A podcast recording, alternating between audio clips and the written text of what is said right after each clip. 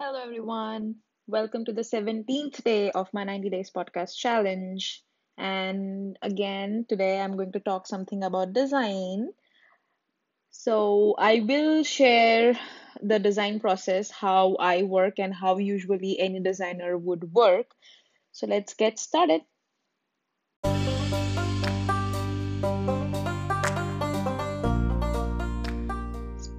Colors and shapes all over the canvas is a painter's way to create whatever comes to mind. A graphic designer is just like a painter in a way that they are both creative expressions, yet, graphic designers' creations tend to be more strategically driven. An astute graphic artist follows a series of steps before he or she can begin the actual design work. This system, standard procedure, process, series of steps, or whatever you coin it, is a way to ensure that you are delivering exactly what the client needs. A design for a client must fit a specific set of requirements. So it's only natural that the process to figure out what clients needs to produce an effective output is based on a logical flow. I will now cover the seven steps needed to deliver a graphic, which includes briefing, researching, brainstorming, sketching, design building, presenting and refining, and last, production. So let's dive deep into each of these seven steps. So, the first one briefing the project with your client. The first critical step to a well thought out design process is a briefing. The client is going to give you a brief overview of what he needs. At this point, a graphic designer is expected to gather as much as information about the client's expectations, their company's mission, vision, and goals, as well as their products and services. It's worth noting that designers need to go beyond the surface level of what the company does and dive into the benefit of their customers so that this critical component can be translated in the resulting designs. Some designers require their prospects to fill out a questionnaire to gather some basic information and provide them an estimated price rate. Providing a design brief allows the designer to set the tone for what fundamental information is needed to begin the project, with an emphasis on the need to know over the nice to have information. The second step is researching your client's ecosystem. So, once you have received a brief overview from the client, you can dig into every possible material you find and start researching.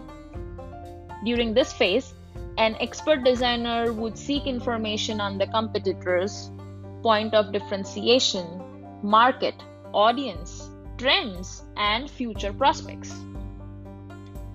The idea behind researching the client's competitors is to ensure that you don't copy or make anything similar to. The objective is not to steal a competitor's idea, as this takes away from any differentiation the company may offer in their market, rather, to understand the lay of the land. Once you have insight into their market and point of differentiation, you can begin to dig into their current and potential customers to understand who you are designing for. Overall, the purpose of this research is to give a 360 degree view of the client's ecosystem and generate ideas that fit the market, industry trends, and the client's customers. The third step is to brainstorm the message. The combination of the briefing and research will open a path to producing relevant ideas. So, put the pen to paper, start brainstorming design ideas. It's important to remember that each and every element of a design is sending out a message to viewers, from colors and typography to the tagline and symbols. Each element should be given considerable thought before making any hard decisions. The brainstorming process should allow for a creative exploration of how these different elements can work together to support the message. generate a list of ideas that can be used in the next step. That's the sketching phase. So, sketching out the mock ups for whatever you have brainstormed and what ideas you got from the research and the briefing. At this step, you can start drawing rough sketches of your ideas. The method you use to capture your sketches depends on the tools you are comfortable with. I highly recommend starting with a pencil and a paper as you'll be able to quickly iterate on rough designs. So once you feel comfortable with your progress, take your mockup to the computer. Remember, you don't want to make anything final or perfect at this point. In this stage, you are just beginning to materialize the ideas in your imagination. Once you have finally quenched your creative exploration, you can start sharing your sketches with the client. Although this process might seem lengthy and unnecessary, it is extremely important. It is extremely important. It saves you an immense amount of time resulting from redos and rejections after you have completed the design on the computer. So, providing these early sketches give you a fair idea of whether or not you are headed in a right direction. If not, you can quickly pivot and make further variations because you have only entered the sketching phase yet. So from here, pick the sketch you and your client both agree on. So then comes the next step of building the design. Now it's time to get cracking with your designs. This is where the meat and potatoes of graphic work comes into play. So it's time to have fun. Get busy with your design software and start creating several versions of your selected sketches. Creating several variations of the design will allow you to present options to the client so they can pick the most suitable design. Try mixing and matching color palettes, typographic pairings, and a grid structure to create variations. At this point, it is really important to receive clients' feedback as you work. Show your draft design to the client and ask for their feedback. It isn't uncommon to try several rounds of this step before finalization. Here's a tip don't restrict feedback to just the client's thoughts and opinions. You can also ask a friend or family member with a keen eye of design and ask them what they think. That's what I used to do. They could possibly provide valuable feedback, especially if they are the target audience. Now comes the next step presenting and refining the work. So when the final design is in hand, you can start the implementation phase by presenting your final piece. A printed graphical word would work would require a print ready file format though. So give the client another chance to review the end product and provide feedback. If it aligns with the brief's objectives, you should be good to go. However, don't be surprised when the client sneaks in a final request.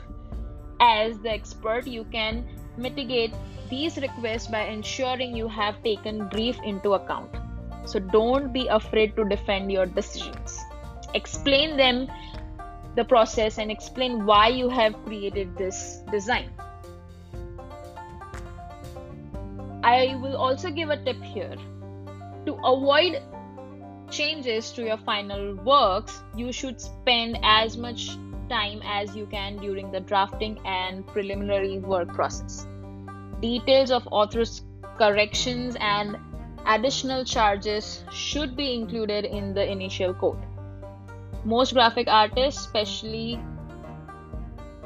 specify how many revisions of the first draft are allowed before they start charging extra in the initial code.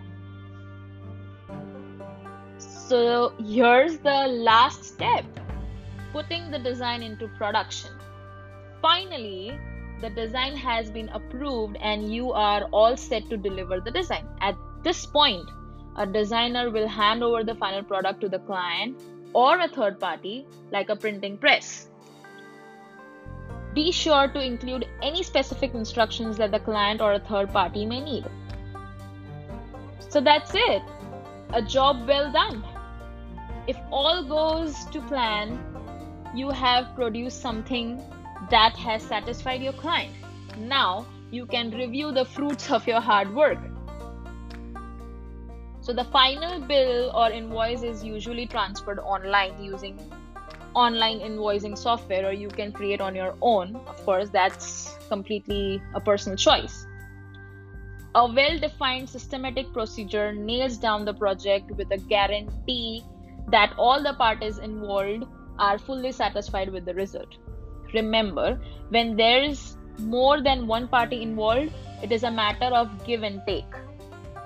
There is no hard and fast rule to what system works best.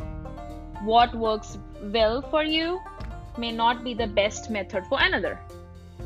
Try to come up with your own methods in ways that make your end product even more effective and effective. So that is it. This was the steps includes